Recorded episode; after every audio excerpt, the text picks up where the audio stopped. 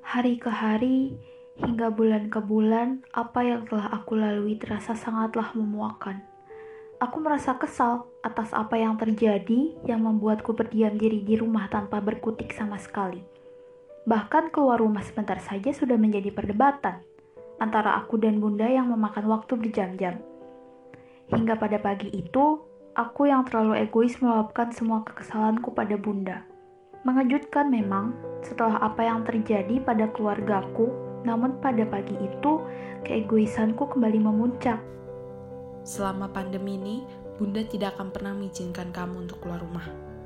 Tapi kenapa, Bun? Aku hanya ingin keluar sebentar saja.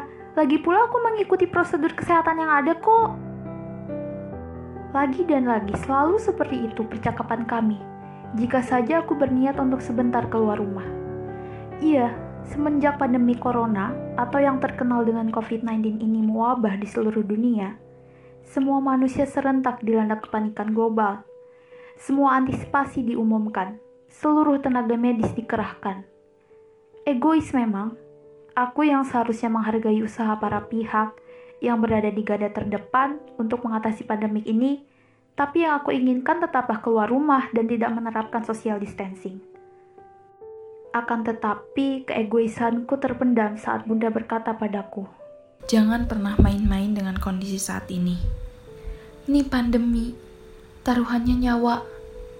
Bunda sudah pernah merasakan kehilangan, dan Bunda tidak mau merasakan hal yang sama untuk kedua kalinya. Ya, pada awal tahun 2020 ini, kakakku yang pekerja keras dengan melintasi berbagai lautan dan daratan di bumi harus menjadi salah satu sosok yang gugur karena pandemik ini. Sudah bertahun-tahun aku tidak bertemu dengan kakak, hingga akhir kepulangannya pun tak ada satupun dari keluarga kami yang menemaninya. Sudah jelas perasaanku sangat sedih mengingat hal itu.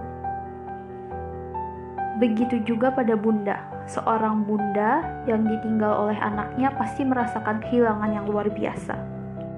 Aku mulai paham Memang dengan pandemik ini, setiap insan di bumi telah direnggut kebahagiaannya. Semua keadaan begitu asing, sampai kita hanya bisa berharap dan berdoa semua akan membaik pada waktunya. Berharap agar aku bisa melihat bunda tersenyum. Aku sadar kebahagiaanku bukanlah prioritas utama, tapi sekarang yang bisa aku lakukan adalah membawa bunda melihat batu nisan yang kini terlihat indah dan tentram. Bunda kembali menangis, dan pikiranku kembali melayang buana. Berandai jika kakak berhasil berjuang dan kembali berkumpul bersama kami. Berandai jika saja wabah ini tak datang begitu angkuh dan merenggut setiap nyawa yang begitu rapuh. Dalam pikiranku kini hanyalah masa depan. Masa di mana pandemik ini berakhir walaupun menyisakan kenangan pahit yang begitu dalam. Tak lagi egois, Aku pun sadar bahagia itu sederhana.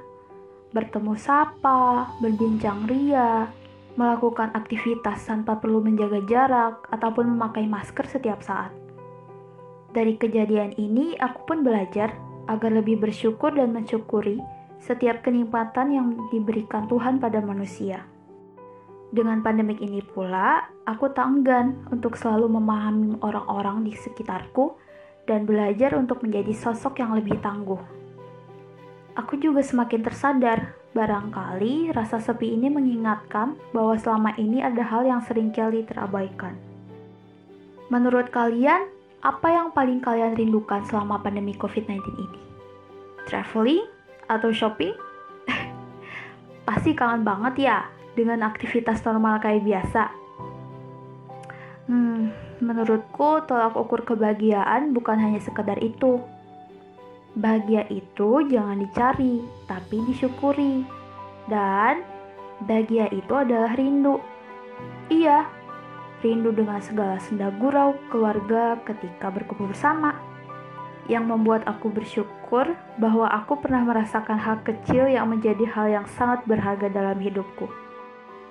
Tunggu, tunggu. Ini bukan teori konspirasi ya atau dongeng sebelum tidur. Bukan, bukan. Aku hanya ingin berbicara apa yang sebenarnya sedang terjadi. Dan mungkin ini hanyalah sedikit dari sekian cerita pahit yang ada di bumi selama COVID-19 ini.